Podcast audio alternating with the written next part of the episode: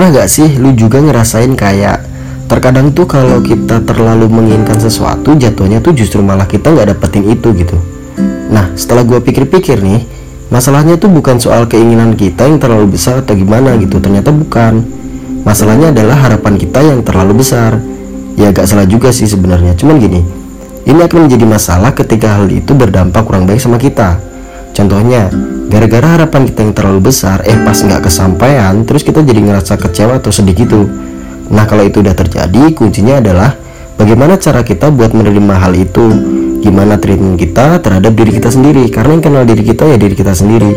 Jadi apa berharap itu salah? Jawabannya enggak.